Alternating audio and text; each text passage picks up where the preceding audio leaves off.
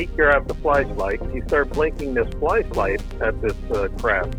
And so we walked up into this empty lot, which was right above my house in my backyard.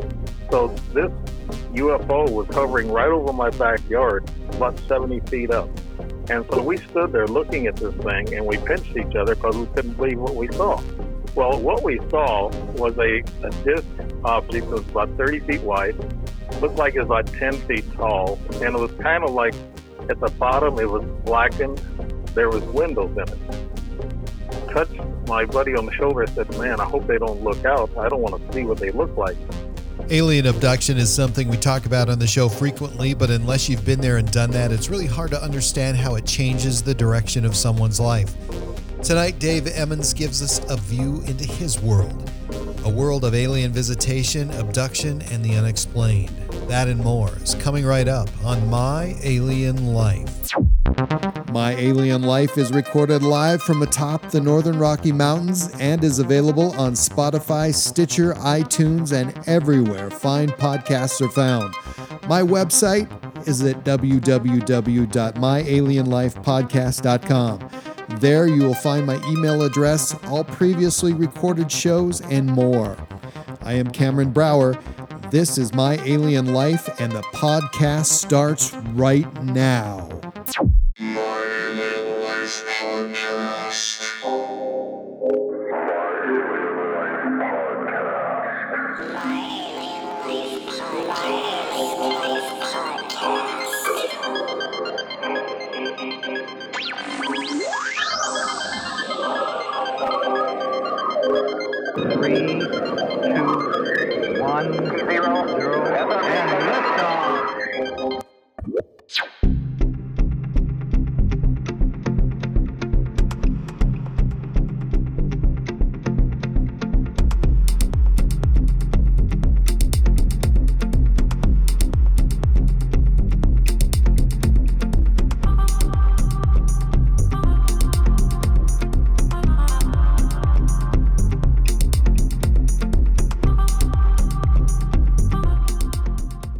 Tonight in the studio, I'm joined by Dave Emmons, who will share his alien life and experiences. Dave has had some very unique sightings and interactions with extraterrestrials for decades now. Dave Emmons, thank you so much for sharing and welcome.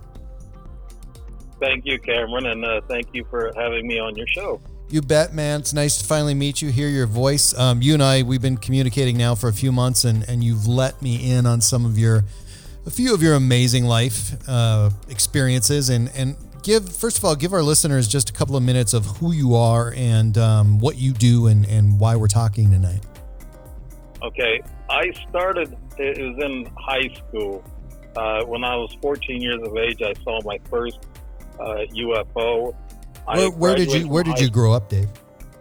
In in alton illinois. Gotcha and I graduated from high school uh, on the honor roll. I have a 138 IQ. Uh, so, and then I and then I went to the military. I got in there and I was able to take any anything I wanted. I, I, I performed so well on the test that I was able to pick and choose anything. So I went into nuclear weapons. So it took me six months to get a top secret security clearance.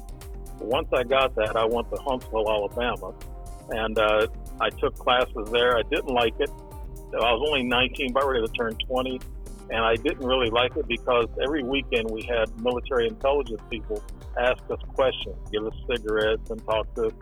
And I, I figured, well, well I'm going to end up in Sandia in some underground tunnel there. And at that age, I was a little afraid of that. So I, I actually went to the post chaplain to get me out of the class because I had an 89% average. And most of these guys in the class had master's degrees and I was I was the only high school student in there, myself and another guy, and we were the only two uh, without the master's degree. And these guys, and I, I hung in there as long as I could, and I I thought I did a good job, but I didn't like it.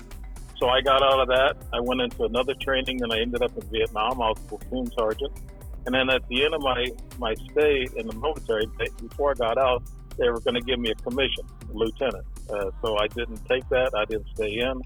Uh, that was another turn in the road that I took, but I, I didn't like that. After that, I, I got out and worked, went to school part time, and then I played music about three nights a week. so I was working and playing music and going to school for about all through the 70s and uh, and part of the 80s. And I got five years of college journalism, and I got into being an electrician. I had I managed businesses, small businesses, and then I got into owning my own uh, restaurant nightclub. That didn't work out so well for me, so I went and worked for a refinery. I was a lead person there, a supervisor, and did did all right there. And then I got out of that, and then I went and worked with uh, with another small business. Uh, and then I and then I went into the Red Cross and done some work there. I've done a lot of work with the Red Cross, but overall, uh, that's part of my background. And journalism is, is part of it too, because I love taking pictures. I've taken a lot of pictures out west in Sedona, and I I love music, of course, and I, I love all the other things that everybody else would like. But but apparently the ET started on me early, and I was 14 years of age with another buddy who was 13 at the time, uh, one of my best friends, and uh, we saw this thing. And I can start telling that story if you're ready. So basically, as far as you know, you started experiencing um, alien visitation, um, seeing UFOs at right around your, your early teens, 14 years old. Right. That's that's right. I was uh, for everybody who's trying to figure out my age. I was in 1963. So not that long ago. that, that's that's okay, like right. that that's like the the height of, of UFO activity back then and and you know I was born in 19, 1965 in Montana and you know in the in the mid 70s the 60s mid 60s through uh, the mid 70s you know it was it was a big deal so what was your first experience like all right this was uh, a, a warm summer evening it was about 10:30 at night. My buddy and I were sipping on a Pepsi, a glass bottle Pepsi that is, and we listened to 10 transistor radio. And we heard the radio starting to snap and pop. And I asked my friend, I said, Did you change batteries? He said, Oh, yes. He said, Nothing's wrong with it. And then I smelled something that smelled like sulfur. And later on, I'll tell you what that really is. After I, uh, after some years of uh, looking at it and researching, I found out that it was ozone. But we smelled the smell, and then we saw these two white lights. They were two bright uh, lights. They didn't light up the the, uh, the neighborhood at all. There wasn't any lights. I think they were coming in. They were they were really low. It was only about 70, 70 feet up. And so we went up on the street. We were downstairs where he had a, a basement apartment with his dad. So we went up upstairs on the street, and then he grabbed the flashlight. He started blinking this flashlight at this uh, craft. And so we walked up into this empty lot, in which was right above my house in my backyard. So this UFO was hovering right over my backyard, about 70 feet up. And so we stood there looking at this thing and we pinched each other because we couldn't believe what we saw. Well, what we saw was a, a disc object that was about 30 feet wide, looked like it was about 10 feet tall, and it was kind of like at the bottom it was blackened like maybe it comes through the atmosphere, and that's where the sulfur smell, the ozone smell, uh, happens. Ozone happens when you when you have heat coming through the atmosphere, and there's there's H2O, carbon dioxide, uh, carbon monoxide, and nitrogen and hydrogen that all burns in the atmosphere. So that makes up ozone when it comes through. So that's what I figured out later. But this thing looked like a, a bubble top, like these kids these old time tops that you took and you you wound them up by pushing down on a on a uh, I guess it was a it was a screw looking device that you you drove the the top and you spun it and you let it go. Well, it looked like that, kind of like a chubby flying saucer. It had three layers. Uh, the first layer was, of course, where the dark uh, area was at at the bottom, and then the second layer there was windows in it, ports uh, that they can look out of. And I touched my buddy on the shoulder. I said, "Man, I hope they don't look out. I don't want to see what they look like." Uh, we were both a little afraid, and so we, we stood there for a little while longer, and we looked at it. and We both were telling each other what we were seeing to make sure that we were both seeing the same thing, and and we did. And at the top, there's a little bulb at the top, and it had two uh, antennas sticking out of the top, and then there was a little red light towards the top. And so we he heard a hissing sound, I didn't pay any attention to the hissing sound. I guess I was locked into the to the uh, uh, portal, to the, the window, and I was, you know, waiting to see what was in this craft. Well, we stood there for a while, and we we lost track of time from 10:30 until about midnight. We don't really, we don't, we still to this day we talk about it when we get together, and we'll mention that, and then we we still can't figure out uh, the time, uh, uh, an hour and a half or, or whatever it was in that time. Because when we walked, when I walked in the house, my mom was mad, and uh, I told her, I said, I saw a UFO. And she said, I'll UFO your butt. You get the house yet and lock the door. So it was late. Good answer. Uh, and and there and that was one of the points that uh, I told you about the negative report I got. That was one of the points I had because my mom, she believes in UFOs because the family has had UFO sightings in her backyard, and she said she has seen things in her lifetime. She's seen like uh, tall, dark figures walking into her room uh, and things of this nature. So the the negative report I got is, well, why was she upset with you when you come in when you said about UFOs? I said because she wasn't upset about the UFO. She believes that. But she warned us not to get around or go outside because UFOs were prevalent. You and I just spoke about that back in the 50s. Uh, they were a lot of people were afraid of them. They didn't know what they were. So uh, to finish off what, what we were seeing, this this thing never nobody ever looked out, but we felt like something must have happened uh, because of those the lost uh, time from 10:30 to about midnight, and also the fact I redrew that that incident. And uh, it's funny how if you take pictures or if you redraw something, then it all comes back to you. Well, this thing was actually we were facing it towards the southwest, and when it took off, it took out due west. We didn't see it move about what was about 60 degrees, something like that. We didn't see it move uh, consciously. We didn't see it move, but it, when it took off into the clouds, it took off straight west.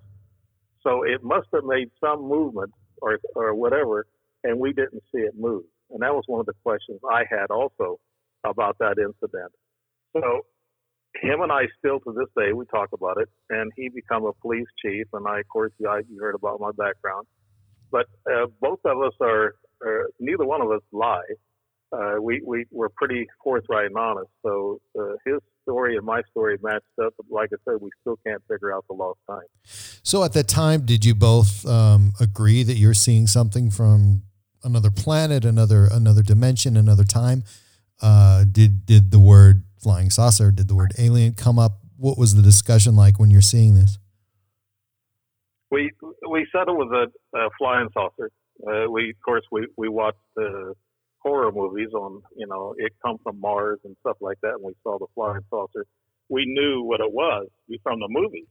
Uh, you, if you can take that, you know, you can take that with a grain of, of salt, whatever. But we knew it was a flying saucer. We we both kind of detailed it together, what it looked like, uh, and and the lost time and everything. So yes, we called it a UFO. We knew right at first we knew what it was because we pinched each other to see if we were both seeing the same thing and, and how odd it was. In 1963, we didn't have the advanced aircraft that we do now. Uh, now they're talking about the TR-3 uh, triangle craft being a, a military craft. Uh, it could be uh, mistaken for a, a, triangle UFO craft or ET craft. Uh, but back then, there, there wasn't any technology that would do that.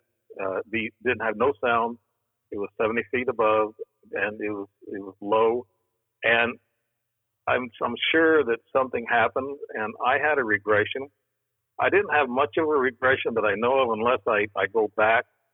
Uh, and I I had a couple of things happen that in my in my dreams in which were regressed.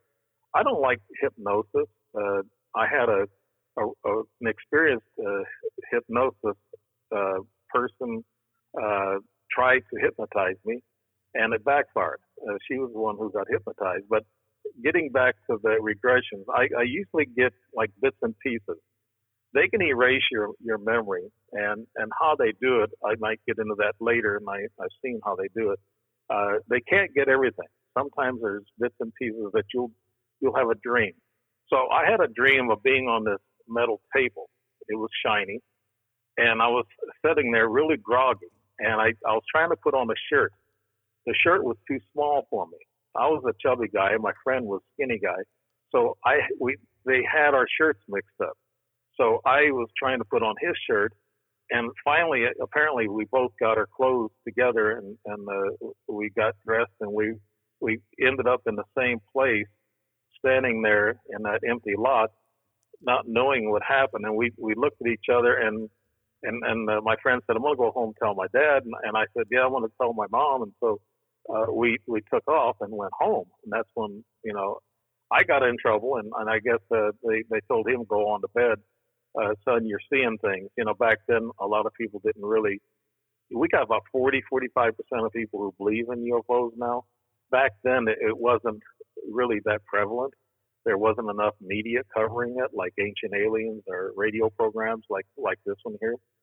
But we knew we saw something really special, and that that was something that stuck with us all of our lives and still does. If he was here with me, he'd he'd tell you the same story. And, and uh, but I always have to have backup facts.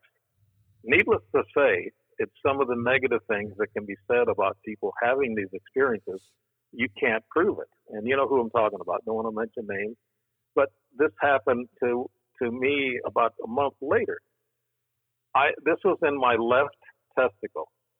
I I went I looked down and I felt something round underneath the skin and I noticed a, a thin red line that looked like it was kind of cut. Very, I guess, was just really thin.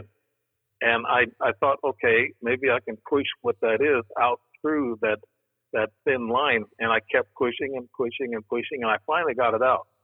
It, it kind of, it was in a tan ash color, and it was about the size of a small, I guess, M&M, one of these real small ones. Uh, and it, it was like a disc shape itself. And I had it in my hand finally, and there wasn't any blood. No blood was coming from it before or after after I pushed this this thing out. And I showed it to my mom, and I said, "Mom, I got this out of my uh, you know, my sack." But she says, "Oh, throw that away. That's probably just an embedded blackhead." I said, "No, mom." And she looked at me funny. I said, "There was a cut line in it." I said, "A red line that was cut." With this thing went in through that red line and I got it back out through that red line. And then she looks at me funny and she goes, throw it away anyway.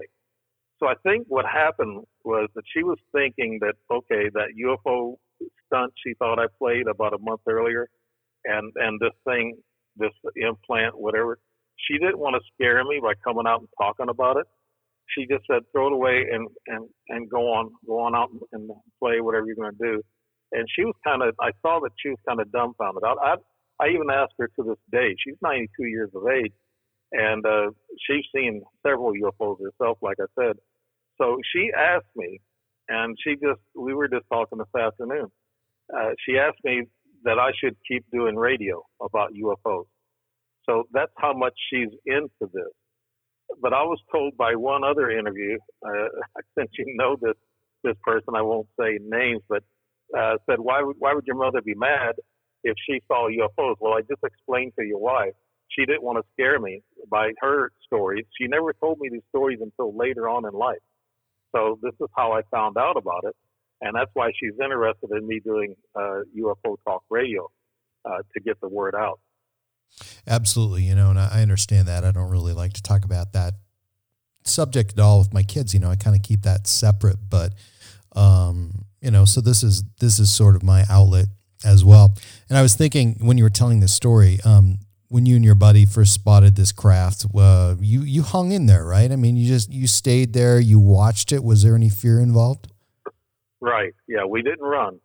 Uh, I don't know if we could have run if we had to or not. Uh, we were just stuck there, and it seemed like uh, I don't know. There was a funny feeling that come over me and and now after being dumbed down by uh, magnetic energy, I know what that is.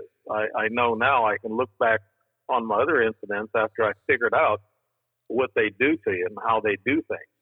So it's uh, after you've been through. I've seen five up close UFOs. I can get to each one of them. But in between time, there's always something that has to happen for me. Uh, now that I'm a, I, I was a trained journalist, that I always have to follow up and make sure something else happens that proves the first point. You have to have a secondary fact for me. Even some of the incidents I've had, like the first UFO I saw when I was 14, the follow-up incident was that little that little implant in in my testicle, and that was a follow-up uh, fact that, that told me I was on board ship. I got implanted there. Uh, they might have taken semen samples. I, I guess at that time I was I was of age, uh, but they they might have done other things, blood tests, whatever. I didn't notice any marks. As a kid, you don't pay any attention to marks because we run through blackberry patches and everything back in those days. We were we were kind of like city kids, but we my dad was a country boy, so we we more or less grew up country with him, and we'd go hunting and we'd go we'd go through the briar patches, and so we got had all kinds of marks on it. So we didn't pay any attention to the marks. Uh, matter of fact, I wouldn't have known to look for any marks at that age. So these are things that that is uh, hard to prove when you look back at. I'm just glad I got a a, witness, uh, myself and my buddy, on the first uh, UFO sighting I've had. That's incredible. Yeah, it's uh, you know, we did grow up with a, you know, especially me where I grew up, it was we were probably playing outside most of our lives. You know, it wasn't like kids now where where you you're in indoors most of the time. But uh, you know, back in the day, um, you'd come back in, you're all cut up, you're bruised, you're you're beat up, but but you had this this this lost time, which was like an hour and a half or something like that. Um, any indication, any regression from that? And do you feel that that's when the implant happened, or was it later on? Okay. Yeah, the, the regression I had didn't come until about, I'd say about 25 years later. This is kind of weird. And I didn't figure out it was the regression from that time or or not, but I I went I, I ended up in another world. It had two suns and it had green trees like evergreen, and it was kind of like looked like Earth, and it had a river. And I, since I played drums even at an early age, I, I kind of knew what drums were. But when I saw this set of drums in this apartment-like building, and it was an apartment-like building that housed people that worked in a mine, some kind of a mine, and I saw that the drum uh, mechanical devices were different than what we had uh, here on Earth. I walked out after that. I walked out of that room and I walked down this this plank in the stairs, and I sat by this young girl. And so this told me that I was young at the at that age too. And then I saw these other younger people kind of playing in this in this uh, lumber yard or whatever. I looked to my left and I saw these guys come up out of the ground. They were walking up out of the ground and they had this black tar substance on them. And I thought, wow, uh, what, where am I at? And I saw these two suns, and I, I turned to this girl, probably in fear, because the first thing come to mind was I asked her, "Do you believe in God?" And then when I asked her that question, she looked at me funny, and then she looked over my head, and I turned and looked, and there was a guy dressed in black. And I didn't notice he had a hat or not, but he he was dressed in black he motioned for me to come over to him. So I walk over to him and he says, walk down that plank. And he says, you, you have to go now. And so I walk down the plank and then I, I come back to myself in bed. But this was 20 something years later that I had that regress dream. I have a ledger, got about 260 pages of notes, typewritten uh, notes that I, that I keep. And I thinking about writing a book. I still might do that. Uh, I'm not that's why I'm not selling any book here on, on the air. Uh, I don't have a book just yet, but I do have the manuscripts uh, ready to go. But that dream was was had to been a regress dream that this whatever happened took me to another planet, just even for an hour and a half. An hour and a half here could be like three days in outer space due to the time differences. Uh, you've probably seen some movies, Cameron, that that these sure. these people would go into outer space and they would spend maybe they thought was a year and they come back and it ends up being 50 years. So there is no time element. There's a different time element or whatever when as the further you go out in space. But I knew that uh, there was something special about that, and I had people tell me if you ever have ever had a dream that you were on a planet with two suns, then you actually were on that planet. Uh, for some reason, some of these uh, the spiritualists or some of the people who told me this said that that's, that makes it a fact that you've been there because there was two suns. Uh, that's a, I guess that's a given in, in some people's uh, terminology. But I didn't, I didn't really know. But I, I knew that when the guys walked up out of there, they looked human. They had this black stuff all over them, and they were mining something.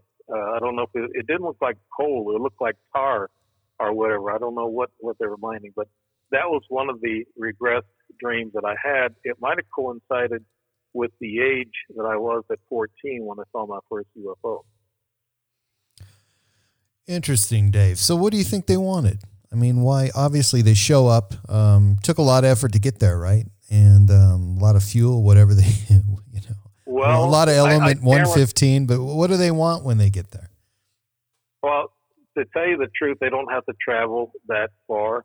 I think they're using wormholes, uh, dimensional jumps, uh, because there's a lot of dimensional stuff that goes on. And I've got some other things uh, that that's happened, and and stuff that happens to my wife and I all the time. Uh, some weird things that go on, and which tells me Grant Cameron has a he's doing a study on apports. These are little things that you get that, that come out of nowhere. You find them at your feet, and I have four plastic discs that I found two of them in Illinois, two in Fairbanks, Alaska, when my wife went to work up there for the DoD in you know in the uh, energy area, and she was a consultant. So I went with her up there. We spent two years up in Alaska, and I found two discs up there. So it doesn't matter where you go; they follow you wherever you go. And I've had other things like little rocks show up. I picked a quarter up one time, and then the next day it was in my car on the floorboard. And the next day I went there and a pretty little rock setting in place of that quarter. And I thought, where did that come from? And it's, these are these are apports that uh, I don't know if you know Grant Cameron. He's doing sure. a big study on that. Yeah, and I'm interested in his findings. He just posted something on Facebook, and I I told him I said I'd I'd like to know you know what your final uh, you know he's doing some experiments now, and I, I told him I want to know about this uh, this paranormal stuff that happens, like apports coming through dimensional. Uh, he actually was saying, alluding to the fact that people who that who are abducted get this third eye energy, and it actually turns into telekinesis. And you're actually drawing these things through the dimensional barriers. Uh, that's interesting. I want to find out more about that because I still have several thoughts about that. Uh, that aliens could be planning on there uh, aliens can be invisible. Why they come here? One of the questions you ask, I get I I get blowing wind here. Uh, why I think they come here? I think there's uh, I'd say five or six species that are working with our government, and they're working with them, and they're feeding them technology, and they're allowing us, they're allowing them to have some freedom uh, doing, uh, you know, I guess physicals on it, and taking DNA and and the the the Greys and the Nordics have have a big play into this. They're the ones who actually you've heard of uh, uh, back in the, back in ancient Iraq, Sumeria, uh, and an Anunnaki. Uh, those 65,000 years ago, they started experimenting with our DNA. So they're the ones who made modern man. So they're actually watching us and, in a way, protecting us because one of the, uh, I guess, defense uh, people out of Canada, I can't think of his name. He's the one who said there's something like 50 something species of aliens who've visited this planet, and only about five or six of them are working with it. So they're actually protecting us in a way, and we're we're kind of a, uh, I guess, uh, a project that they they put together and that they have to come here and check uh, on our DNA and they keep track of us. Uh, it's it's weird. Some people ask why certain families and why others because I think they're following a DNA line that they're checking on and see how how uh, you know evolves. Uh, so that's part of the theory that I'm thinking that they're doing. And they don't want us to blow each other up. It's quite obvious because of some of the sightings they've had over nuclear missile facilities in which they actually shut down all the electronics. So they don't want us to be playing with nuclear weapons.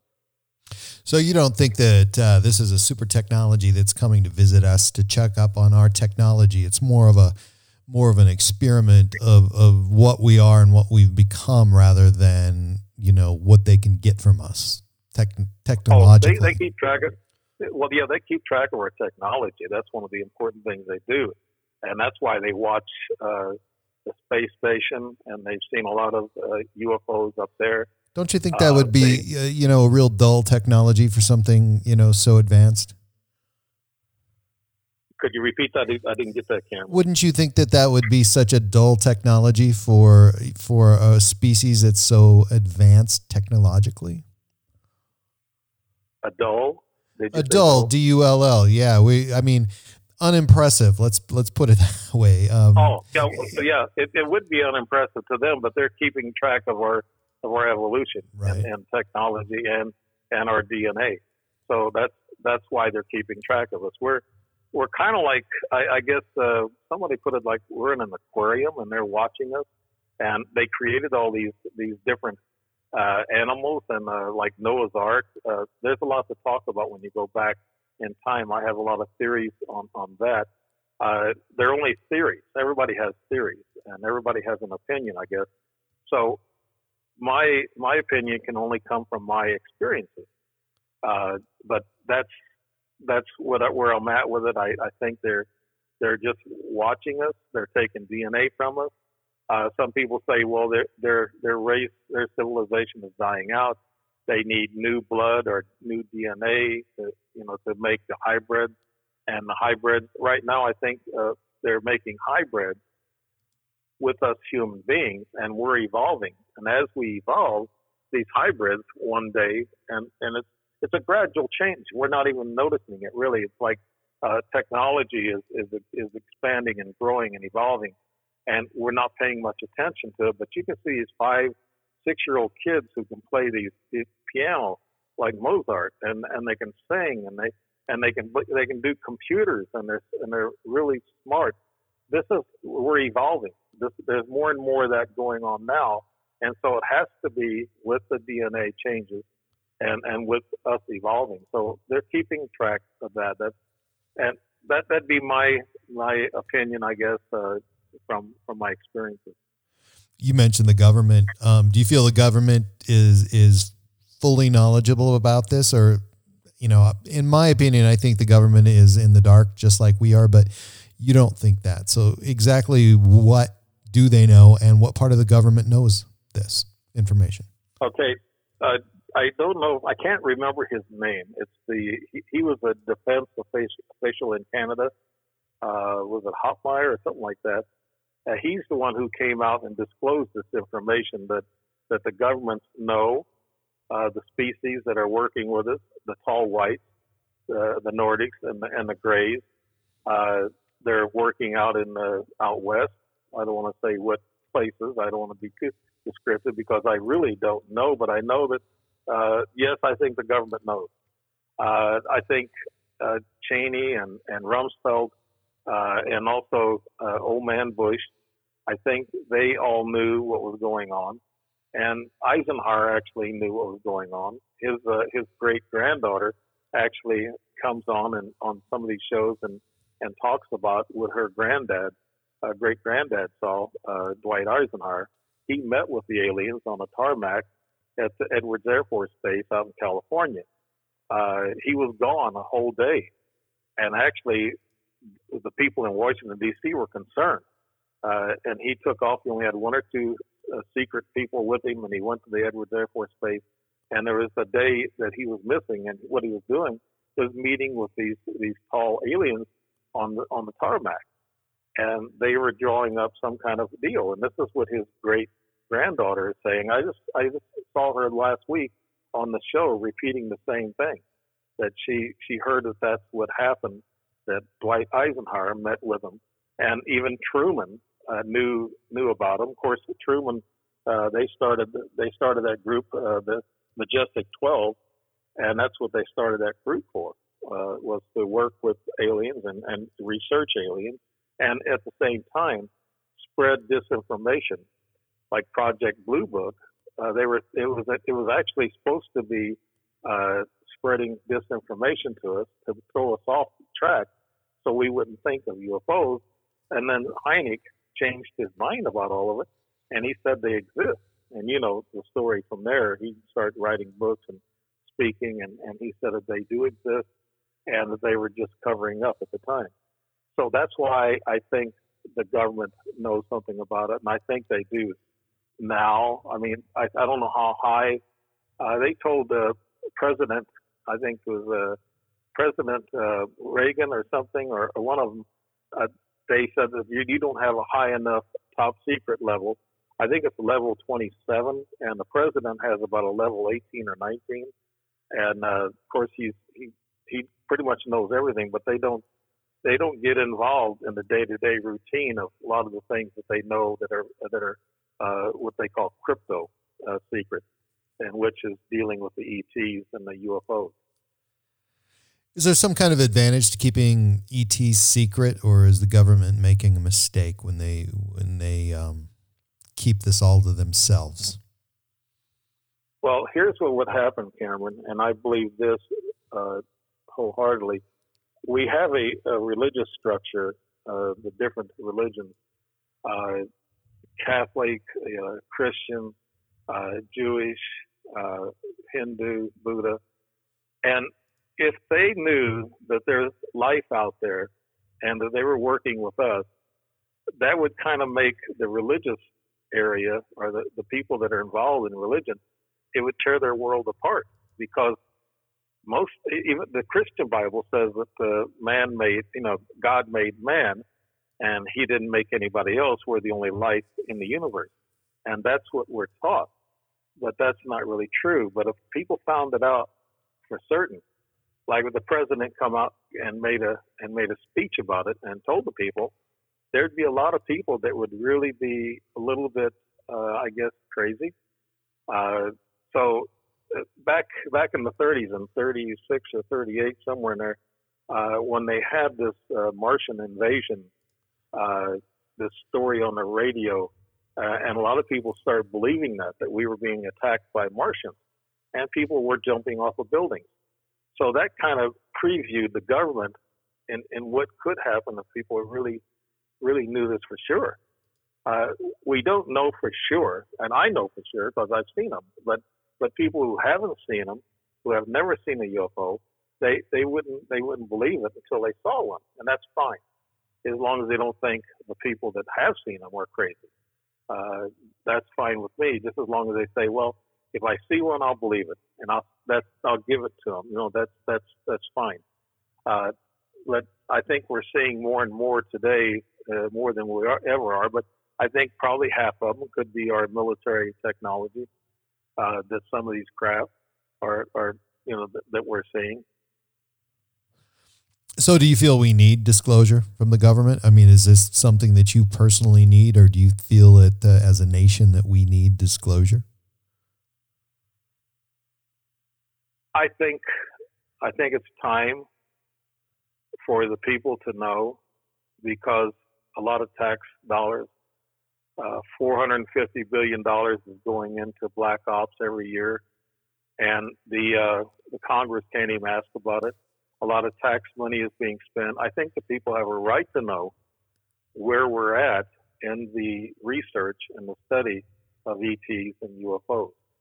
Uh, maybe because right now we can't defend ourselves against them because they're highly technical. And you were just saying a while ago, our technology is, is boring or dull to them, and that's true. But that's the reason why the government can't admit it because they can't protect us uh, from the ETs in case they ever wanted to, uh, you know, full-fledged attack. I don't think that'll ever happen. To tell you the truth, I think they have a, a different way of, of doing things with us I think uh, the evolving, them working with us and watching us, monitoring us, I think uh, that's that's they're they're doing this for a reason. It's going to be a slow outcome, just like thousands of years of mankind evolving. I think now we're evolving with the ET assistance, and and we're evolving slowly. So nobody really notices it that much. But if you take a look at how far advanced we've gotten since Roswell crash uh, and other crashes back in the 40s, other than Roswell wasn't the only one, but a lot of back engineering, uh, engineering was done. And so we've kind of, in the last 50 years, I mean, look at where we're at. When I was a kid, we were just talking about that. Uh, all we had was a 10 transistor radio when we played outside. Now they have the computers, they have cell phones, they have video games, uh, every everything to, to you know with technology. Uh, TV's even expanded from three stations to about 500 stations. So it's it's really become we've really blown up in the past 50 years with technology, and we need to have a, a maybe a slower rate because the kids are really getting into the computer so much that they've lost track of being human. Yeah, I think we kind of have lost track of being human a little bit. Um, do you think that there are people out there trying to pass themselves off as experiencers, but they're but they're really disinformation specialists? I yes, I do. I think there's a mix of, of all types. I I also there are, there's a certain number of people. I guess I, I, I don't like saying this since I'm an experiencer. I, I don't want to knock other people's beliefs or or what they feel that they've seen or, or done in the past. But some of this stuff could be cerebral. That's why I, I told you a while ago that I need a follow up fact to try to figure out what happened. Uh, some of the stuff can be dreamed up. You can put yourself into a trance. And I've talked to people who are into the spirituality thing. Uh, they're into the new wave consciousness. And a lot of times they can sit there in their office chair and they said they can go to Atlanta. Uh, those are kind of like with the mind. That that's that's the mind doing a lot of that, dreaming things up, and we got to be careful that we've got to know for sure, and there's got to be some facts. You've got to see things up front, conscious. I was conscious on on everything that's happened to me, uh, except for the regressed uh, dreams I had that actually actually told me the story or some of the stuff that they didn't erase that come through in the, my in my regressions, and I took notes and I wrote it all down. But yes, we got to be careful. There's, yeah, there's disinformation out there, and I ran into one guy I think is, and I talked about that earlier. But I'm not saying that you know that everybody that's an experiencer. It's just like right now with uh, Travis Walton. Uh, there's some people saying that he's not telling the truth, and his story's been out there for 30, 40 years and he's went through about a dozen lie detector tests. This one certain fellow that I talked to you about earlier actually uh, said Travis Walton. He said you can take as many as uh, you know lie detector tests you want, and you can pass them off. He said they're easy to pass. And he said, what what makes you think Travis Walton was is for real? This comes from the same guy we just talked about. I don't like I don't want to mention names, but he got into that even. I said, wait a minute, I met Travis three times talked to him at length, watched a couple of his his conferences, and I believe the guy. And you know, you can't keep pushing for 30, 40 years uh, the same story without believing it. Just like me, uh, I was 14, and I I remember that story just like like it just happened yesterday because it was so it was so real and so shocking at the time. Uh, you know that I you know, but it's hard for an experiencer to talk down about another experiencer especially when when uh, when uh, uh, David Hopkins, David Jacobs, Jacobs and Hopkins both they were they were involved in Mack also was involved in research. And I talked to David Jacobs one time at a conference, and I told him about my uh, uh, my abduction one night, uh, being hit with electricity all over my body and being frozen. And he told me that he said, you know, half the people that has been abducted, they don't even know it. He says, I said, really? He said, yes. He said, I've interviewed, I said, over 10,000 people. And he said, half of them don't even know they've been abducted. They know that something strange happened to them when they wake up. They say, wow, you know, what was that? And they shake it off and they shave and they go to work uh, or whatever. They crimp up and go to work. But he, that, that tells me a lot that there's a lot of abductions that are occurring uh, with all of us humans that we don't even we don't even know it. So how are we or how am I to say that somebody else's story or event is not true? Uh, and because they can turn to me and say, well, we don't believe your events either. You know, so it comes to a, a push, a and push or whatever. But uh, I, I, I think there is disinformation. Yes, I think you'll find it on on Facebook a lot of times. Uh, you'll see some things in there that are like uh, computer uh, drawn uh, spacecraft uh, in a picture, and you'll know there's uh, their com- their computer graphics, you, and that's disinformation. That's what they're that's what they've been doing. They'll put those in there, and they'll have people pass them around and say, "Hey, look, here's the UFO." and then sooner or later you find out that it was computer graphics. So, uh, you know, I I don't know. I I don't know who. Uh, sometimes if you spent time with a person, I think uh, you can tell, or I can tell uh, by asking certain questions. Uh, there's feelings actually that come with these abductions, and some of the things that that you they're just not what you see with your eye. It's how you feel. I I felt dizzy. I felt nauseous. I felt out of place. I didn't know where I was at. This is magnetic you, energy. You just you. you just described to me every day of my life so far. but but no, I got you. It's um so after that initial um incident with you and your buddy where you saw a UFO and um, it was pretty profound, pretty amazing. What what happened next? I mean, when, what's your next most vivid memory of, of an intera- interaction with a with ET? Okay, uh, actually, for 20 years after that, uh, I I I played music. I partied a lot. I didn't do drugs as a musician, but I drank, and uh, I played music. Went to school, worked five, sometimes six days a week until I passed out in front of the mirror shaving one morning, and the doctor told me I had to kind of cut back on something. So you know, so I, I, I was so busy that I didn't really realize what what was going on. I wouldn't have known if I was abducted or not. I was probably drunk. If if I was abducted in the 70s and 80s, I partied a lot, and but I finished my education, of course, and then I worked. I I, I did my job, and I, you know, so I was a I was a good citizen, I guess you could say, good taxpayer. So, but it the first the next thing I saw things in the sky I look up and I saw these these orbs. Now, orbs to me don't mean much because we don't really know what orbs are. So when when I see a story about orbs over a city, or if I see if I see orbs myself, if if they don't behave in an erratic way, then I don't believe that they're they're ET related.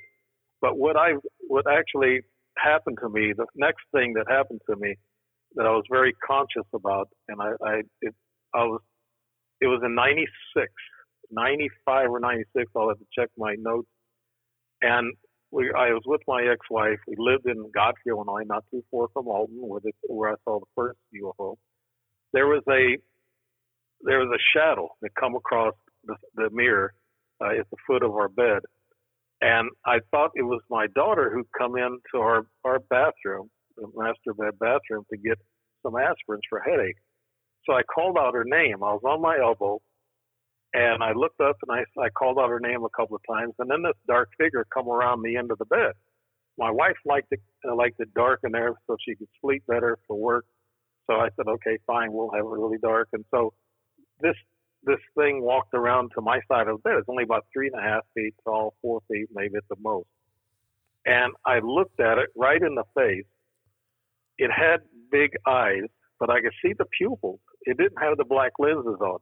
This was weird. It was a little gray green uh, guy or whoever uh, entity, and he had a lot of wrinkles, and he looked uglier than the the commercial uh, aliens you see on TV or the smooth skin aliens. Uh, this one was really wrinkled and kind of a gray green color, and his eyes were big, and they had white pupils on them, and he had a you know uh, a, a dark spot in the center, just like we do, uh, the iris and everything. But he looked at me, and I remember fear for about five or six seconds, and I went over to my other elbow and kind of leaned at him and looked at him, and I was scared. I didn't know what was going to happen next. And all of a sudden, I didn't feel anything. I, I felt very relaxed, very comfortable. Then I laid back down and went to bed. Well, a couple hours later, I, I, I got up and my eyes were really twitching, like something, I don't know, like something electrified my eyes, and they were really, I couldn't stop them from twitching. And I asked my uh, wife at the time, I asked her, "Did you see or hear anything?" She goes, "No, go back to bed." So I went in the in the bathroom and, and washed my face off with cold water to see if I can get my eyes from from from moving and twitching. And, uh, and I said, "Wow, what happened?"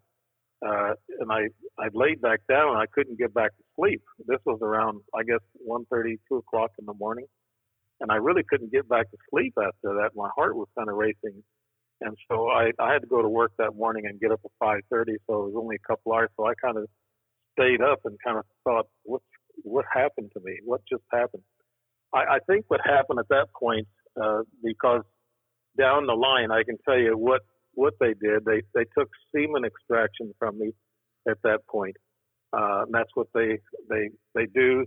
They can do this at your bedside, or they can take you in a ship if you're if you're outside in your car, of course they're going to take you on the ship. But if you're in your bedroom, they can do the things they want to with you, especially a man. They can take semen, they can take DNA samples, and they can kind of visually inspect you, and then that'd be it. And you might have a mark or a scratch on you. And sometimes, if you're lucky enough, you'll find an implant uh, that they left with you too. Uh, at that time, I didn't notice an implant or I didn't find one. They, they could be in you. You don't even know it unless you're x-rayed or whatever. But who's going to x-ray their whole body to find out?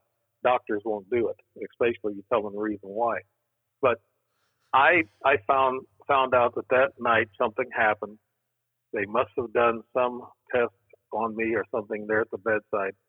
And I thought, why? I said, oh no, now they're back. My first thought was, they're back but they might have been back even before then. But this was the first conscious, uh, you know, uh, sighting that I had, seeing an ET, uh, and and I thought they're back. That's the first thing that came to my mind. I said, "Oh my, they're back." And the next day at work, I didn't want to tell anybody because they would have thought I was crazy. Uh, so I, I didn't I didn't say anything about that. I mentioned it to my wife. Of course, she was she she wasn't in the know of anything, so she didn't really care. So I I didn't have anybody really to talk to. I might have told my mom, and then that's when she probably started telling me. I don't know the exact time. She started telling me about the the entities that come in her room, her bedroom, the tall, lanky ones, and she said there were short ones, and and I said, oh my, and uh, I said I said, mom, you and I have this kind of like the same background here, and she goes, yeah. My older brother even asked me, says, why does she tell you this stuff and not me? I said, because her and I can share. She she's not afraid to talk to me because I've told her what I've seen and what has happened to me. Pretty incredible, Dave. Um, so, any other family members experience this? I mean, is it happening as a group? I know, I know you have a big family, and I don't know exactly who lives in the household with you, but does that is it well, something that's happening? Is it uh, does it worry you? Does it concern you from time to time? Well, it, nothing's happened to me in the last three or four years except some telekinesis stuff that's been going on, paranormal stuff uh, in which I'm looking forward to Grant Cameron's research finality. But I, uh, we, we, the whole family, almost half the family saw a big triangle craft come over our neighborhood. My mom lives four houses down from me, and we live on a like a dead end street. And this huge craft, it was April 9th, uh, it was 2011, and this this thing come over our our neighborhood. There's about seven houses, well, the width of this triangle craft covered the whole street. It was that huge. And it was only about 60 feet, 70 feet above the ground. It actually, it actually kind of scraped off the top of the tree across the, across the road from me, uh, coming in. And I stood there in my driveway watching this thing come over. I saw two big bright lights. I was talking to my brother, one of my other brothers. I got eight brothers, or I did have. I lost one here a couple of years ago, but uh, I was talking to him actually, and, and I said, I see something coming my way, and I don't know what it is. It's weird. Two big bright lights are coming, you know, about 30 miles an hour, coming over me. And I looked up when it got over me, and I looked up underneath the belly. It had a groove right down the center of it, and in the center, it had a grate. It looked like some kind of a exhaust system or something. I heard a little hissing, little hissing and buzzing sound, and I saw the two big bright lights on the end. And in the front of the craft, in which I can't explain, were two glass looking globes that hung down about 15 feet from this craft in the front of the nose. And maybe those were some of the, that's where the power, I guess they, they get, they have this, uh, anti-gravity uh, power, uh, source that they, that they, they, they use to, and that's what causes the bright lights. So the bright lights are not for lighting; they're actually power generation uh, for the ship itself because these two globes in front, and they weren't shining, they weren't bright. Uh, apparently, they didn't need those because they were they were flying so slow and so low. And this thing went over me, and I noticed a little red light on the back middle uh, part of it and behind it. And I watched it go over my house, and it went south, and it went up in the clouds, and it was gone. So the first thing I did was called my mom's house, in which two of my brothers were there at the time. And I said, Did you guys see this thing? And my mom told me, she said, See it. She said, Oh my God, I was scared to death. She said, I was watching out of the patio doors. And she said, I was afraid to go outside. And this is something uh, phenomenal to me, knowing my mom. She said, I didn't want to step out on the porch. She said, because I was afraid of being abducted. I said, wow, where'd you get that idea, mom? You know, I said, and she looks at me kind of funny, like she knows, like, I guess she's had these experiences through her life. And my other two brothers didn't step out because my mom was afraid to step out.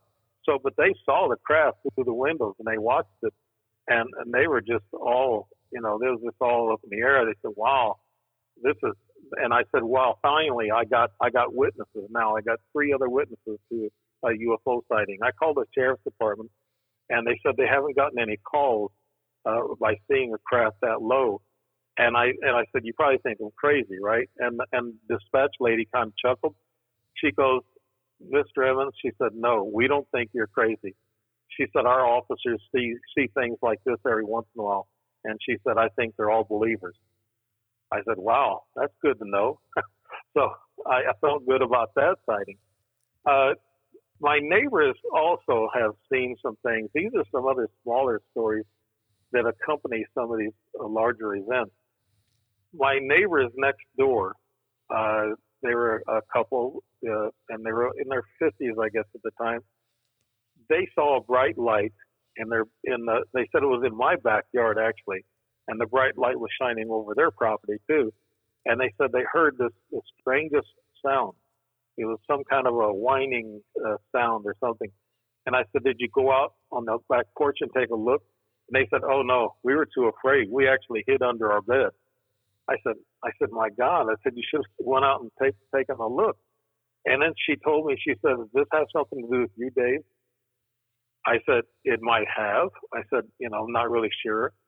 And and I then the next the other neighbor on the other side on another night, on another different occasion, saw a bright, a bright light come down in my backyard. And he just had his tooth pulled or something. He was taking medication. He looked out his bathroom window and he saw this bright light, like a cone shaped light, come, come down to the ground. And he said he kept watching it for a while. And he said he couldn't understand what that light was doing in my backyard. And he didn't tell me for a couple of months because he thought I'd think he was crazy he said they he started walking away one day we were talking he said i got to tell you something. He said i i saw a bright conical shaped light in your backyard and he said it was really bright he said but i couldn't tell what it was it was there for a few minutes and then he said it was gone. And i said don't be afraid to tell me that stuff i said i said i'm a ufo experiencer so i said that i know that that kind of stuff happens i said with the experiencers a lot of times. And then my uh, brother-in-law, who's not with us today, but he was also a skeptic about uh, UFOs. Uh, and my brother-in-law and sister was walking out of their house. Just they were right down the road from me too, about two, three houses. So we own the street, or the, the Emmons. But they come out of their house and they saw this tall uh, man dressed in black with a black hat standing in the middle of the field in behind my house. And a storm was coming up, and there was and the, the his his coat was blowing, uh, his long coat, and my brother-in-law stood there and stared for a while, and uh, and he said, uh, he said, for likes me, I can't, I can't, I don't know what it was. And my mom saw it at a different angle. She was looking at it from her uh, point of view, but four houses down, she was looking and she saw the same thing. And she said, she said, Dave, did you see anything on your uh, on your property? And I said, no, I didn't. I said, I didn't see this, and they're the ones who saw that. So I do have witnesses that, that can tell me that tell me about certain things that happen around my property, and I didn't really know it. So there's a lot of witnesses that I have that have seen things and seen things that I didn't see, but they they pretty much involve me. So did you and your mom ever get a chance to compare notes so you could finally find out what she really knows? Yeah, she she told me that the they were tall, uh, lanky figures, and I said, "Mom, what did they do?" She said, "Well, she said they they touched me. She said I was frozen, and I said, "Yeah, that's typical." And she said, "But they touched me in places." And I said, "Yeah, and okay, you don't have to tell me." And and uh, she and I think what they were doing, they were following family DNA. We have uh, uh, we have uh, Native American Indian blood in us, uh, probably about 15% Crow.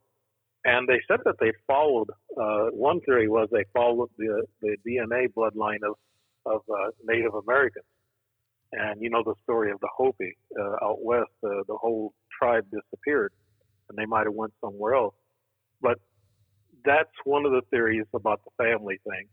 And of course, uh, I was told that by I went to these conventions, and a lot of these people who can't remember all their names, but a lot of done a lot of research, and they said if you have been visited by an ET and if you've been abducted, more than likely you have family members that's also been abducted. And they said that's a, that's a given. And I so I know my mom has been. My sister who passed away, I know there was something going on with her that she was afraid to say. She would never tell us.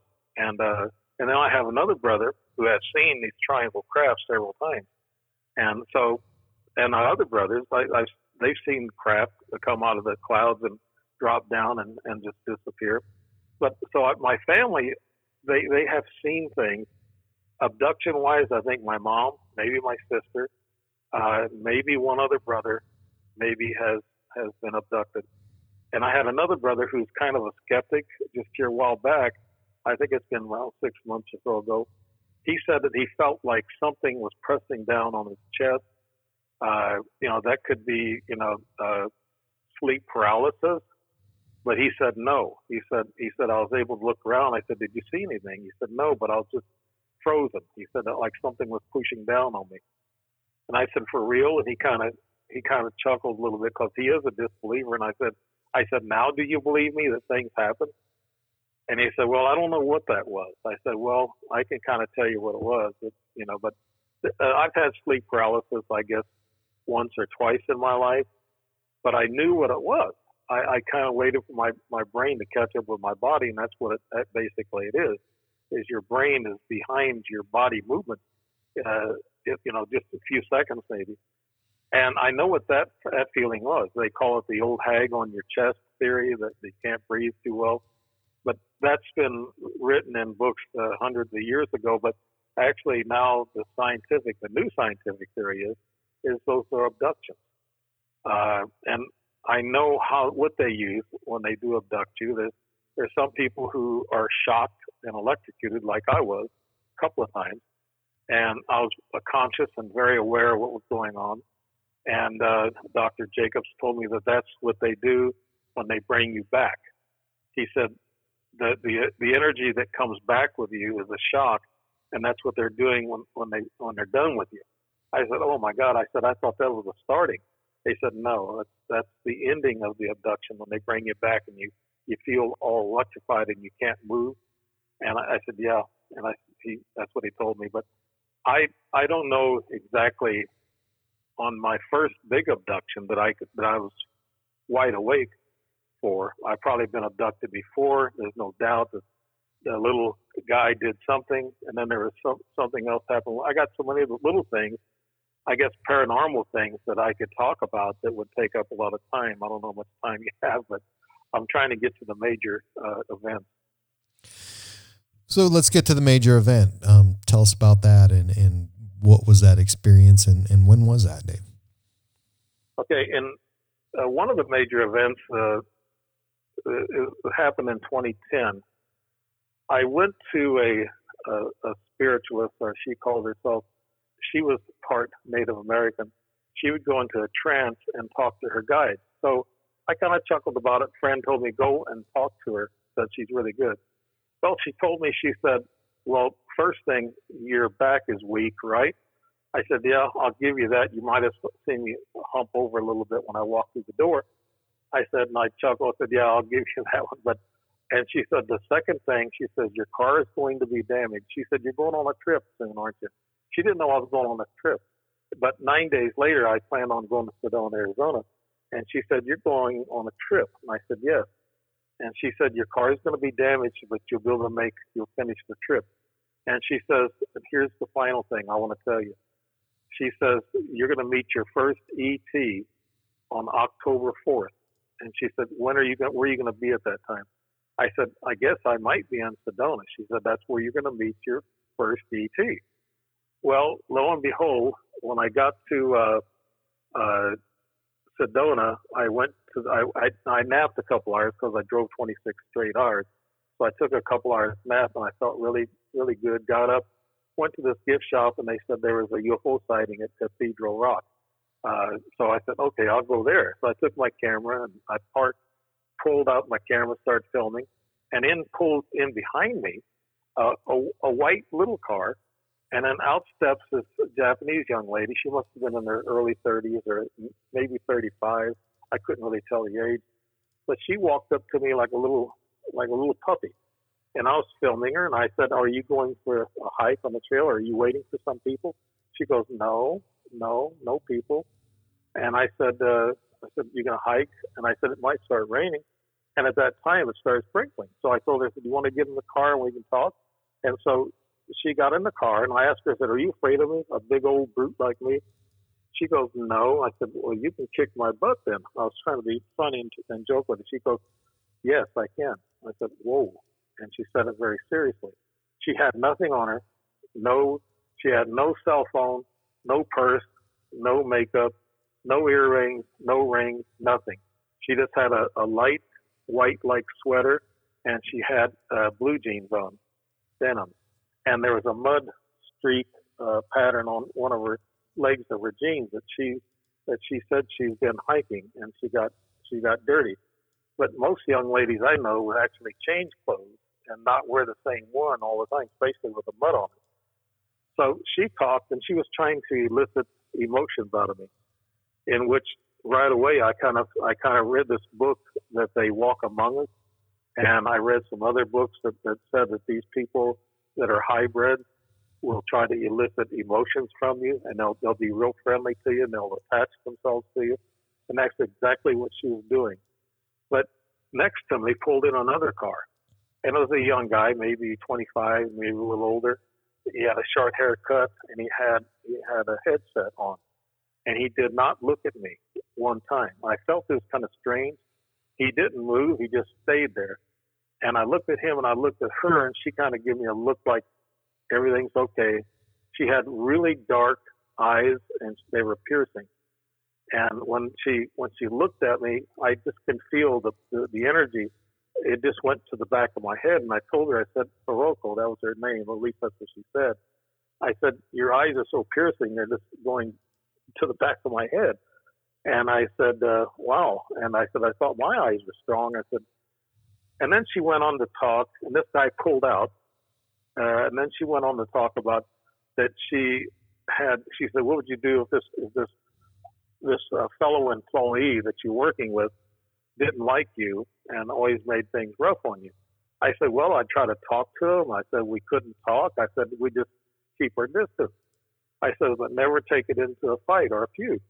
Just back away from it. And, and, uh, she goes, yeah. And she said, then she started crying. It was a put on cry.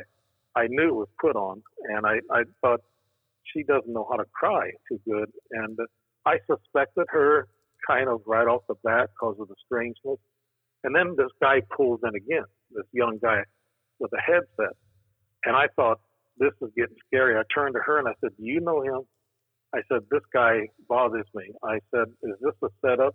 And she looks at me and she, when she looked at me, she kind of told me, Never mind.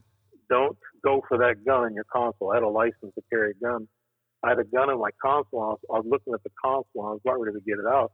And it's kind of like she looked at the console and looked at me and she knew exactly what was in there.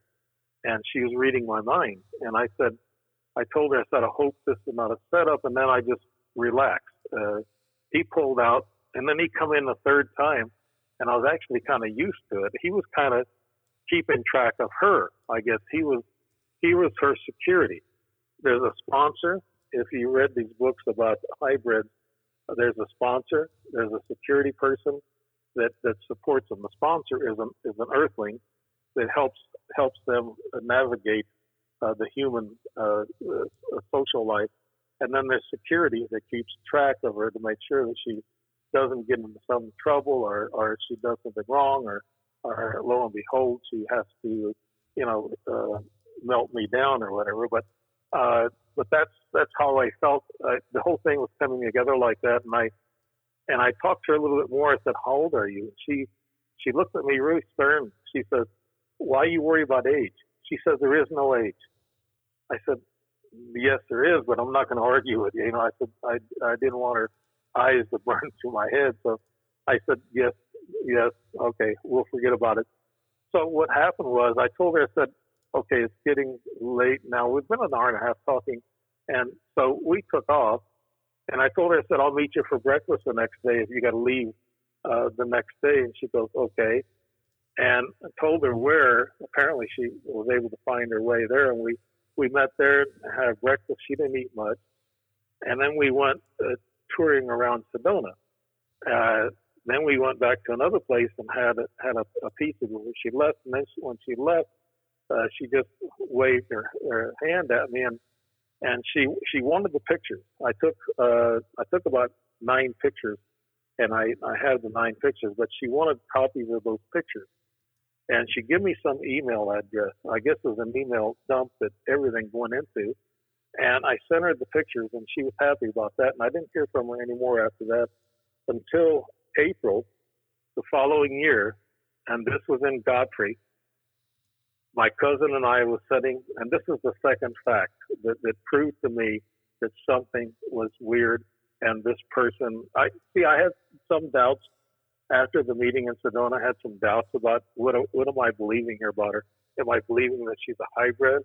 Well, I need to prove that. I don't I don't really know just yet. So April 11th, this was a uh, this was I think a couple of days or so after the big sighting I had she uh, no, this was March 20. No, March 17th. This was St. Patrick's Day. I'm sorry, I got my dates messed up.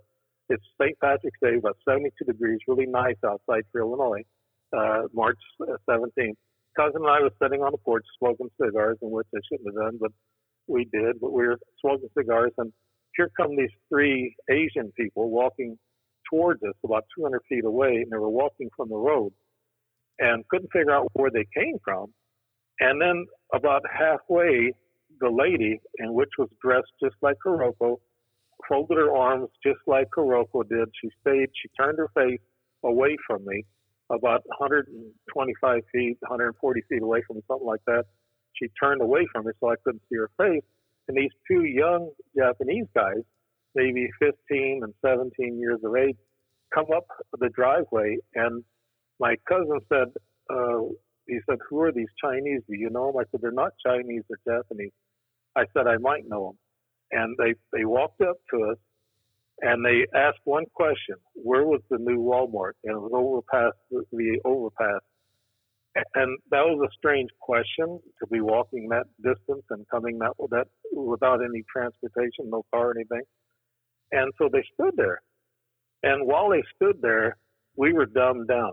This is the feeling I was telling you. I, I felt really like like I was like I was high on on some kind of alcohol or something, and I couldn't say anything. I couldn't talk. I was wanting to ask him if that was Hiroko, and my cousin, he's a big time talker. I mean, he'll ask people a thousand and one questions in in just five minutes. He didn't say a word. I was wondering at that time what was wrong with him. He wasn't even talking, and neither was I. And as they were standing there, they just looked at me and looked at him, and I didn't really realize until later that one of them walked in my house and got a hold of a, a brown satchel. It was actually a pleather. It wasn't leather. It was, it was pleather that I used to carry my UFO notes. Well, I he looked into it and he looked over at me while he was looking into that satchel. And at the time, I couldn't figure out what he was doing because I guess I was dumbed down. And and they got they have you like uh, I don't know if you've ever been in an operation where they give you a twilight shot. Sure. Yeah that's what it feels like. It feels it feels like that that that eh, you know everything's okay, everything's fine. These two, then they started walking away after that, and then when they got about halfway to the girl, I noticed them, and my cousin didn't notice them until they was almost to the to the highway, and he said, he said what just happened? I said I'll tell you later, and we watched them as they went to the road, and no sooner we said something to each other, we looked and they were gone. They didn't go down the road or up the road because we could see both ways very well. And they didn't get in no car. They were just, they were just gone, just disappeared. And he said, he got up and he says, I don't know about you, Dave. He said, I know that you, you've been involved with these ET stuff. He said, but this is crazy. He said, I'm scared shitless. And he said, I'm, I'm going to leave.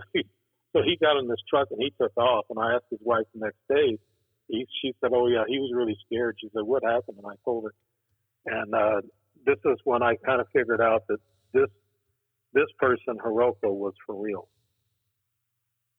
So I would have the same reaction. I mean, that would scare the shit out of me as well. Um, so why not you? Why? What's your reaction is different. Um, you don't seem to be intimidated. You don't seem to be worried. You don't seem to be um, have a feeling of lack of control, which which I think I would.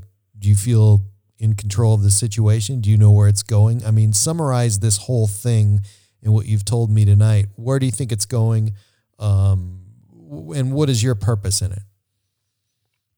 I think my purpose has, has been served already, Cameron, uh, because actually I haven't had any really. My wife and I have seen a couple of UFOs in the sky at night traveling on the interstate highway. And She saw it. She always looks up now and she'll ask me, she said, is that a UFO? And I'll say, no. I mean, I can identify them since I've seen five of them. I know, I, I know, you know, you right. watch for the, for the, for the aeronautical lights on a, on a plane or a helicopter. And so you know what, which is which. But what I think the sad thing, and this is, I had a, I have a buddy that, that writes books, ghost books, and he's, he's into all, everything paranormal. He told me that I was brave. He said, and he said that I have enough stories to you know to write a screenplay for Steven Spielberg.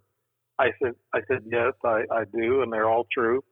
I and he said you're not afraid. He said you go out to Sedona and you keep going out there looking for this stuff. I said yes I do. I'm looking for answers.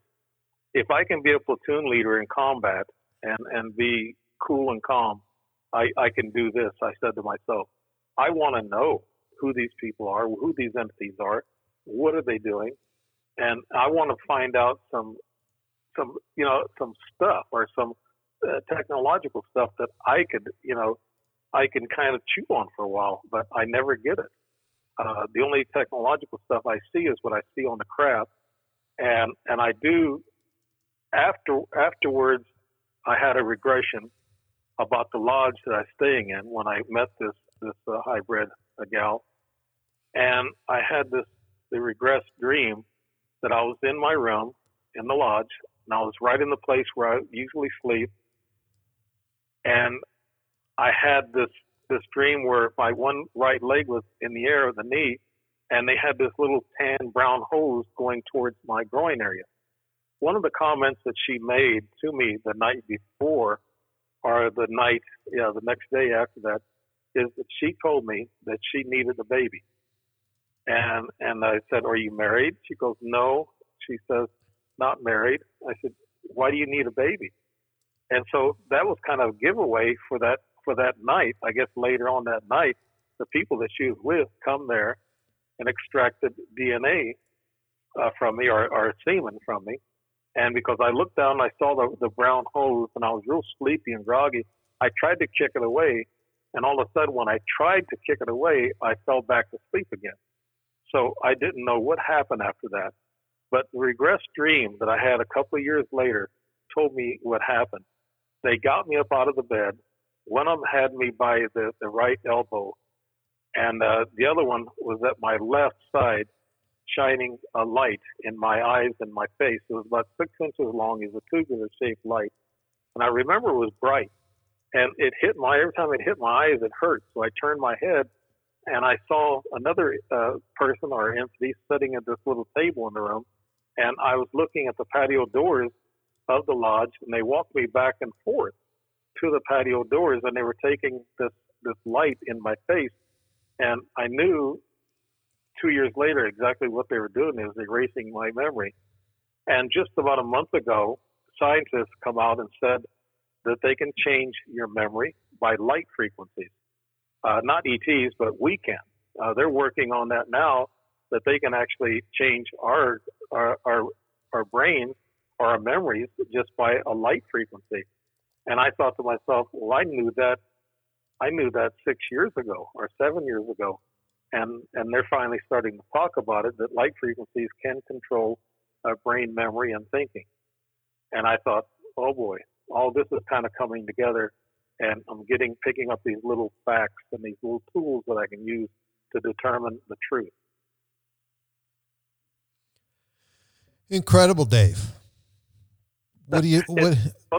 Go ahead, Cameron. I can tell you. I can tell you right now, it's the truth uh, little things still happen today. Like I told you, the little the little uh, apports that uh, Grant Cameron he took. Uh, I got pictures of the A ports that he wanted. Right. He's going to put it in his book. Uh, he's going to put those in his book. He was fascinated by the by the four different colored uh, plastic little discs that I have. That were left. Uh, two. Of, one of them was left in the bathroom right in front of me. When I bent down, I looked. That was the first one.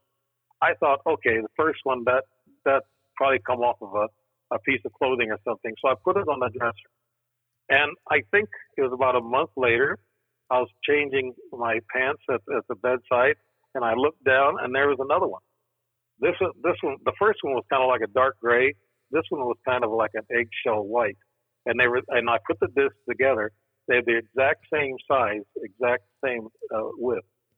And I thought, oh boy, something's not right. And I said, I even looked all over the house to see if I can find them anywhere, or I looked on the internet to see if I can find the size.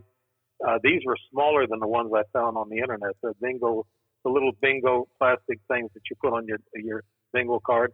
Sure. Well, I was looking for those those game chips they call them, and I couldn't find any of them that was this size. They were, uh, you know, so it was kind of.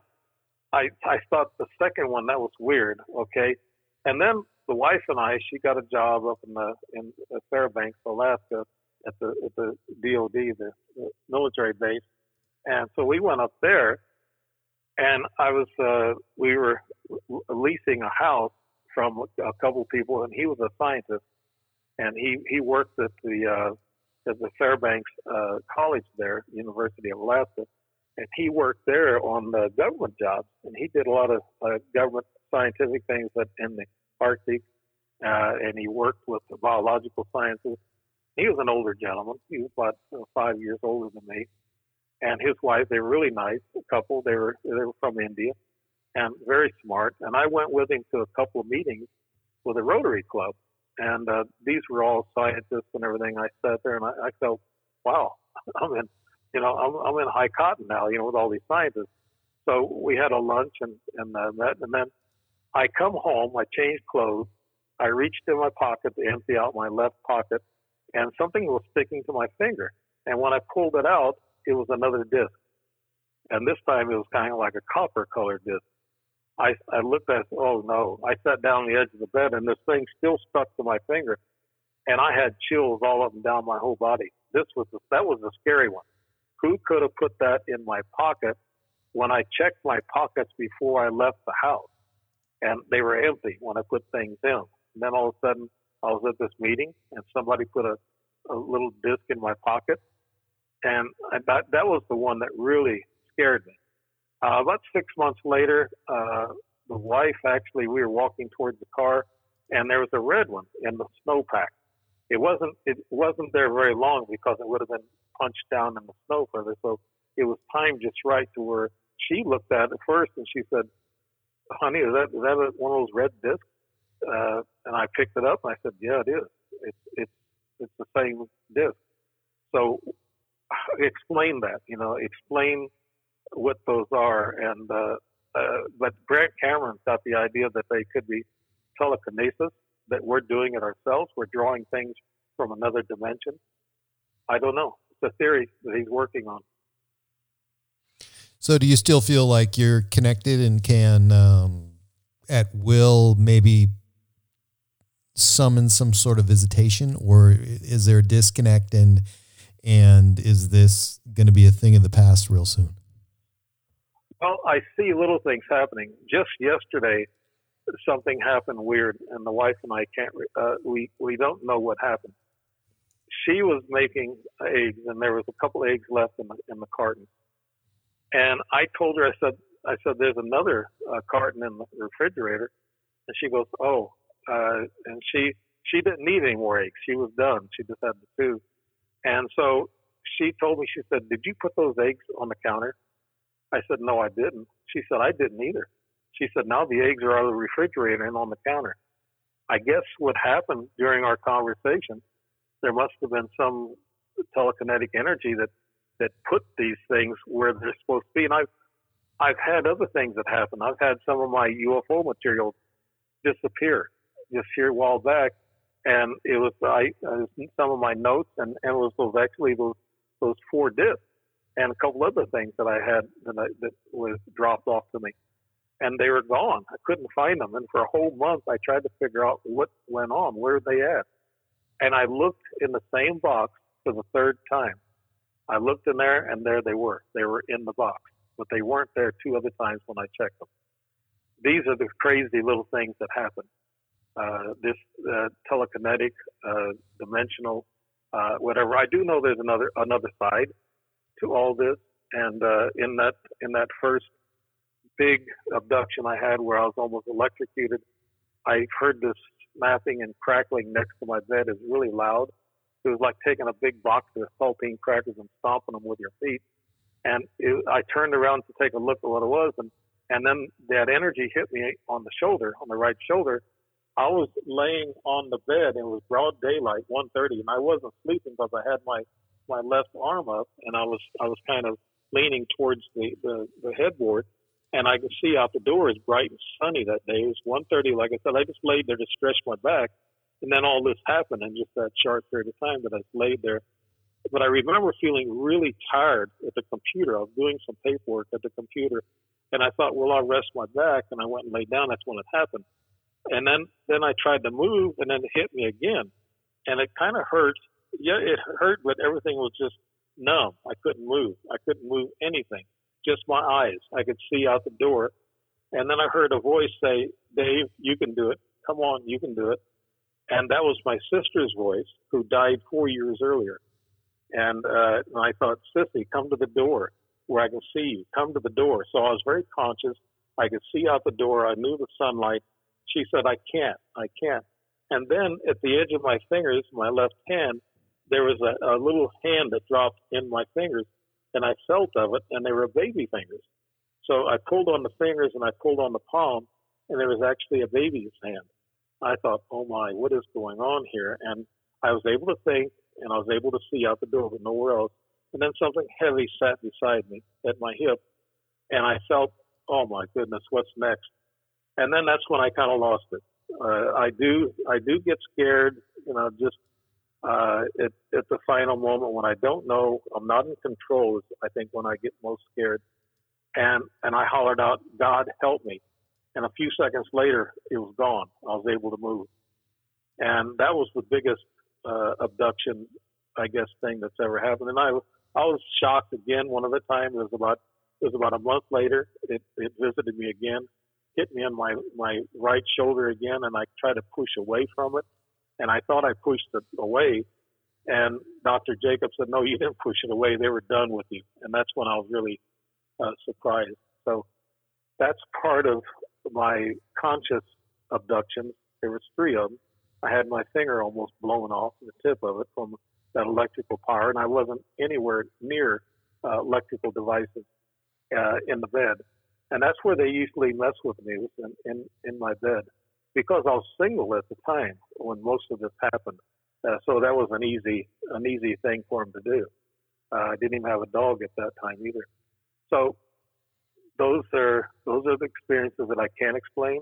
I haven't had those experiences lately. I've had some kind of like weird dreams or some things like knocking or something, and that's that could be dimensional. A lot of people think they're ghosts, but actually that could be ET or dimensional entities.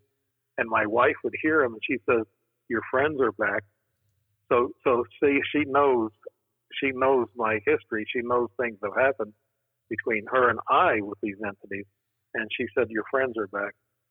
And so I said, Wow. I said, I don't want to scare her. You know, she's not really afraid. She tries to, you know, she, she just prays to God that, that nothing's negative or nothing's evil and, and, and they, the evil stays away from us. I don't think they're negative or evil. They, they've hurt me a couple of times. They, they pulled down on my right foot one night and I, it almost like broke the big toe whatever it was, it pulled down pretty hard. I think they did that to wake me up after an abduction. Uh, so I've had a heart condition, so maybe they might know that. And that's why people ask me, so Dave, didn't you ever go through a horrific, painful uh, abduction? I said, not really. I said, some people go through some horrific things that happen to them, but sometimes it's hard for me to, to believe some of the things that people are consciously aware of and seeing. Uh, and Travis Walton, the reason why they took him on board ship is because they killed him. They stopped his heart, and he believes that to this day. But that's why they drug him back on board ship. And there was a, a, an object that was laying over his chest. It was like a little, like a little, I guess, a little uh, table or whatever that they were doing stuff.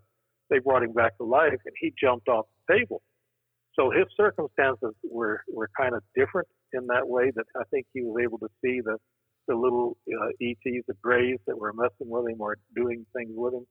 And he kind of chased them out of the room and then he walked around the ship and he saw some things. And if you know his story, then I don't need to go any further on it. But his story is very believable. He's had, he had five days lost time and he had a beard and he showed up on the side of the road and they dropped him off and they flew away but uh, he ran into tall Nordics, uh, very, he said, shapely human beings, very tall, uh, seven feet or, or more. And he said they were very beautiful people. Said there was a man and a woman. He thought they were with NASA, and he thought he was being saved, but he wasn't. Uh, these were these were ET.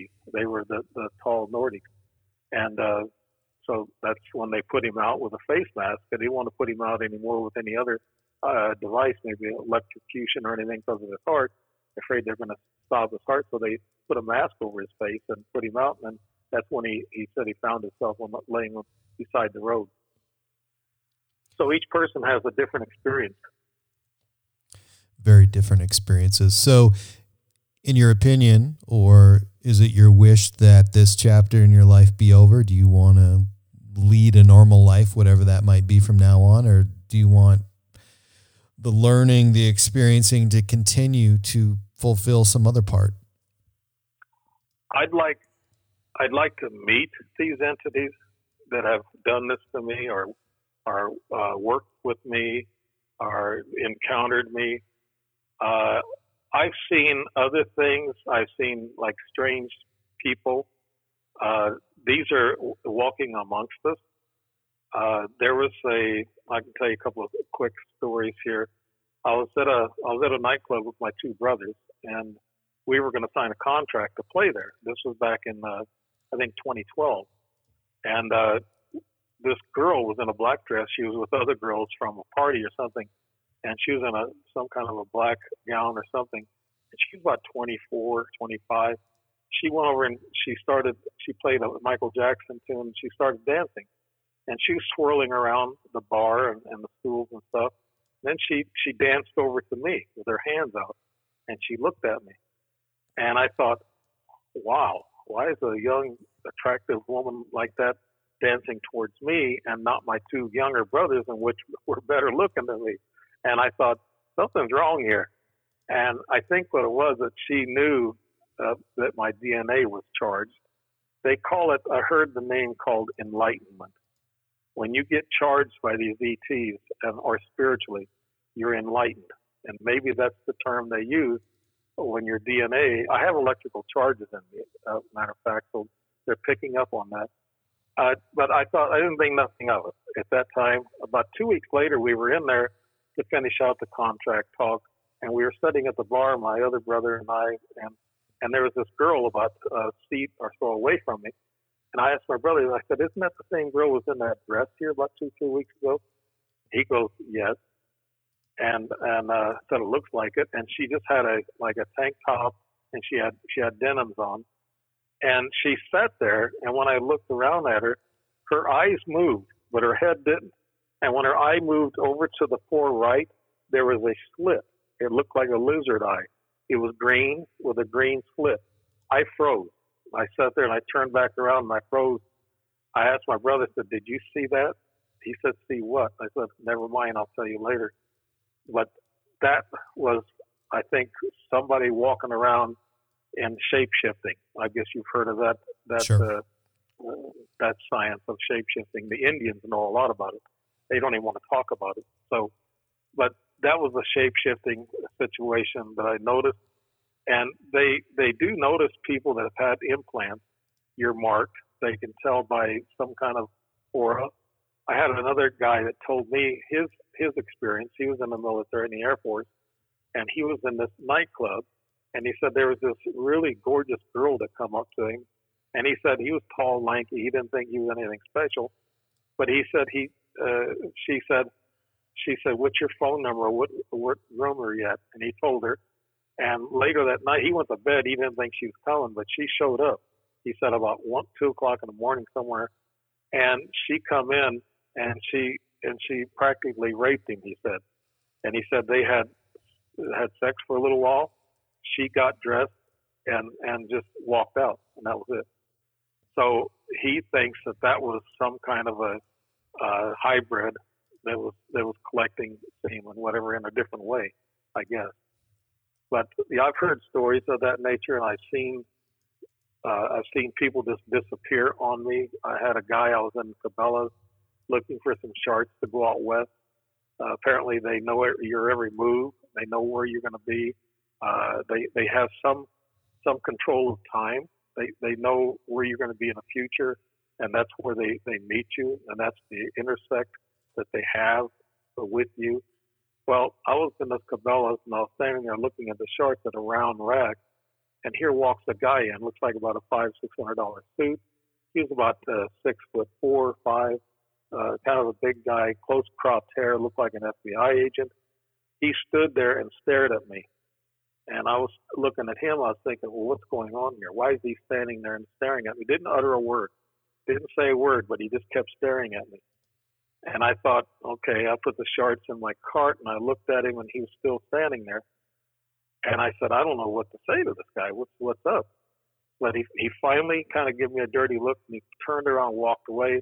He went down this aisle. I followed him around that aisle and he was gone, just disappeared. Uh, I think these are dimensional entities or human uh, entities that come in and out uh, the veil, the thin veil that is with the dimension. What do you tell our listeners? I mean, what's if you were to uh, if you wanted them to uh, in in one short paragraph to to put all this information together in, in order to process it, what do you want them to know? I want them to know that there's another side. There's a dimensional side. We're very close to it. Uh, and when you hear people talk about dimensions, That's what the ETs I think use a lot of times to cross over. Uh, also, ETs are invisible, so if there's uh, like paranormal activity or a poltergeist, that could very easily be an ET uh, that that uh, has crossed over, has or either that or come from a ship, and they and they and they're just here, uh, you know, moseying around, looking at things or checking people out. But what I'd like for people to know is that number one, I'm truthful. I have no reason to lie and make this stuff up. It's happened to me. Do I feel do I feel like I've been uh, blessed in a way? Yes. Uh, some of this stuff makes me feel very spiritual, and people can actually get a spiritual feeling out of having that type of encounter with a with a dimensional or with a hybrid or with an ET. Uh, a lot of times, but I hear a lot of horror stories in which sometimes I'm wondering if if the if the pain that they have or the horror that they have are are just attached to bad dreams that they have about a situation that they're not familiar with. Uh, I mean, they may not hurt them too much at all, but they might think afterwards it was horrible and they remember different things about it. Uh, that could be the difference in in, in the, the different experiences. But to sum it up, yes, I would like to know more. And for the people out there who's listened to me, I'd like to tell them this is truthful. And I hope that someday that they get a chance to see a UFO up close. I don't wish for them to be abducted. I don't want anybody to, to have to go through that because some people can't handle it. Uh, some people have a have a weaker constitution or they're not as brave as some other people. And since I'm a callous combat veteran, maybe that helped me get through some of this fear. But I just told you I did have fear a couple of times, and and the the fear goes away. But then after that, you say, I want to know why. And then the big question is, and I want other people to know, a lot of experiences ask the question, why me? We talked about the DNA, we talked about the family thing, we talked about Native American blood. Uh, so the why me is, is very questionable. They, they, uh, 50% of the people on Earth have been touched by ETs or abducted. and They don't even really realize it. That's what I want to sum that up to. That uh, they probably have had experiences they can't explain, and what has happened is they've been abducted. Good thoughts. And when you ask why me, also ask why not me. It's been great to have yeah. Dave Emmons in the studio tonight and get firsthand insight into his experience of the unknown. Dave Emmons, it's been amazing to speak with you tonight. Nice to finally meet you. Thank you so much. Thank you, Cameron, and uh, uh, thank you for allowing me to to uh, talk about this on the radio because I want the truth out there. My Alien Life Podcast.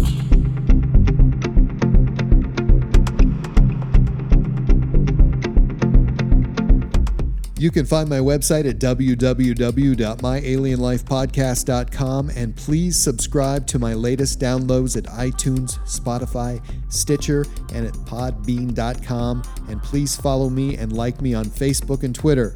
My Alien Life is written and produced for broadcast at Studio 254 in the Northern Rocky Mountains. The music you are hearing is produced and created by ELEON. You can find all ELEON's work online at Heart Dance Records.